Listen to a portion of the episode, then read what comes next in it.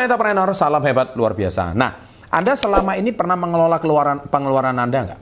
Anda sadar nggak kalau selama ini pengeluaran Anda, Anda pernah catat detail apa pun, karena itu sangat menentukan uh, manajemen keuangan sederhana yang harus Anda miliki. Nah, di sini saya akan tuliskan kepada Anda, sebenarnya pengeluaran itu ada tahapannya. Kalau Anda bisa tidak bisa membedakan dan Anda akhirnya menjadi orang yang boros, Anda tidak tahu uang Anda lari ke mana saja. Nah, mengapa? Karena tidak ada skala prioritas. Nah, di sini ada empat jenis pengeluaran berdasarkan prioritas.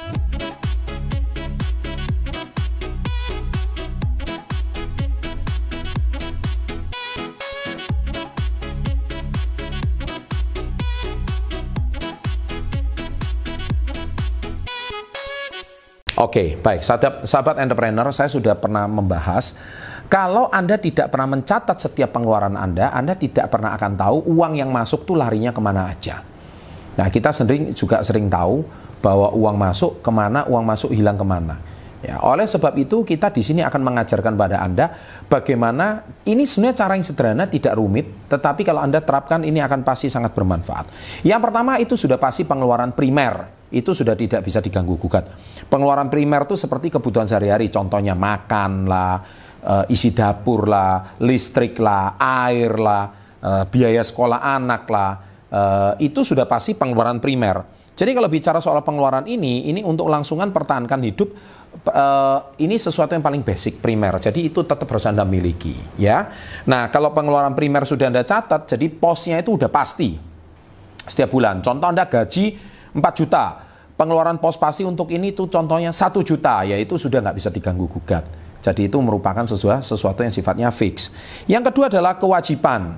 Apa itu namanya kewajiban? Setiap orang pasti memiliki kewajiban yang harus dibayar dengan tujuan untuk mendapatkan hak. Pengeluaran seperti ini menjadi prioritas kedua karena sifatnya penting. Tapi ini tidak bisa terjadi skala prioritas yang kedua kalau Anda sekolah primer masih goyang.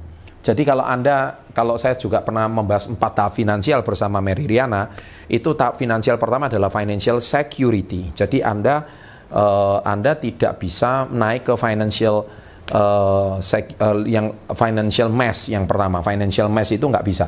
Jadi kalau financial mess masih kacau balau karena primer saja pun Anda tidak tercover. Nah yang kedua, kalau Anda bisa jalankan kewajiban, kalau Anda sudah masuk ke financial security, jadi kebutuhan primer sudah pasti tercover.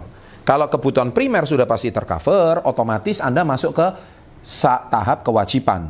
Jadi kewajiban Anda bisa punya insurance contohnya. Anda juga bisa membayar pajak contohnya. Anda juga bisa mempunyai uh, allowance atau kelonggaran untuk mencicil mobil contohnya. Nah, itu baru bisa. Jadi itu tidak financial mess, itu financial uh, security. Nah, di situ artinya step stage yang kedua adalah kewajiban itu baru bisa. Nah, skala prioritas yang ketiga, ketika Anda sudah security-nya sudah oke, okay, baru masuk ke financial flexibility. Jadi financial flexibility itu artinya Anda sudah punya tabungan dan investasi. Jadi ini hampir sama ya dengan empat topik, tapi ini saya langsung ajukan skala prioritas untuk pengeluaran. Jadi contohnya tabungan investasi. Jadi contohnya seperti pendidikan anak, eh, kemudian dana darurat, dana pensiun. Nah itu sebenarnya Anda bisa miliki meskipun dengan uh, gaji UMR sebetulnya dan Anda punya penghasilan sedikit. Nah, Anda sudah punya flexibility.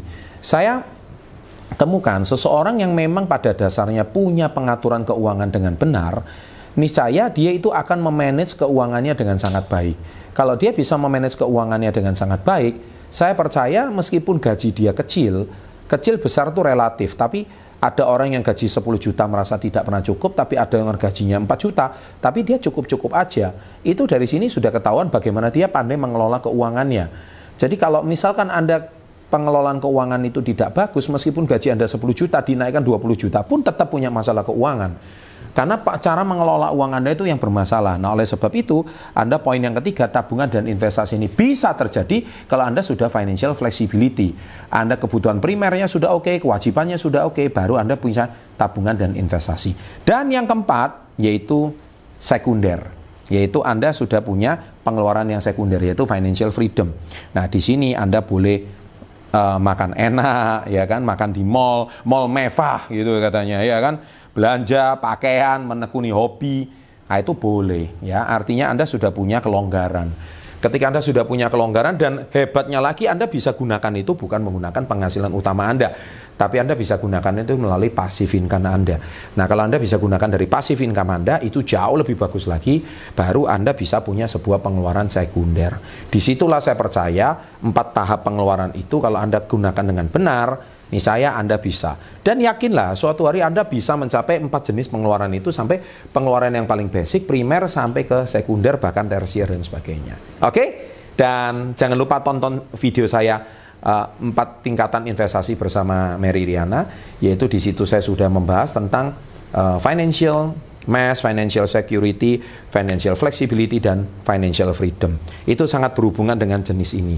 Tonton dua video tersebut, Anda akan dapat edukasi, edukasi finansial yang sangat luar biasa. Jangan lupa like-nya, share kepada teman-teman Anda, pasti akan membantu edukasi finansial secara luar biasa. Sukses selalu, dan salam hebat luar biasa.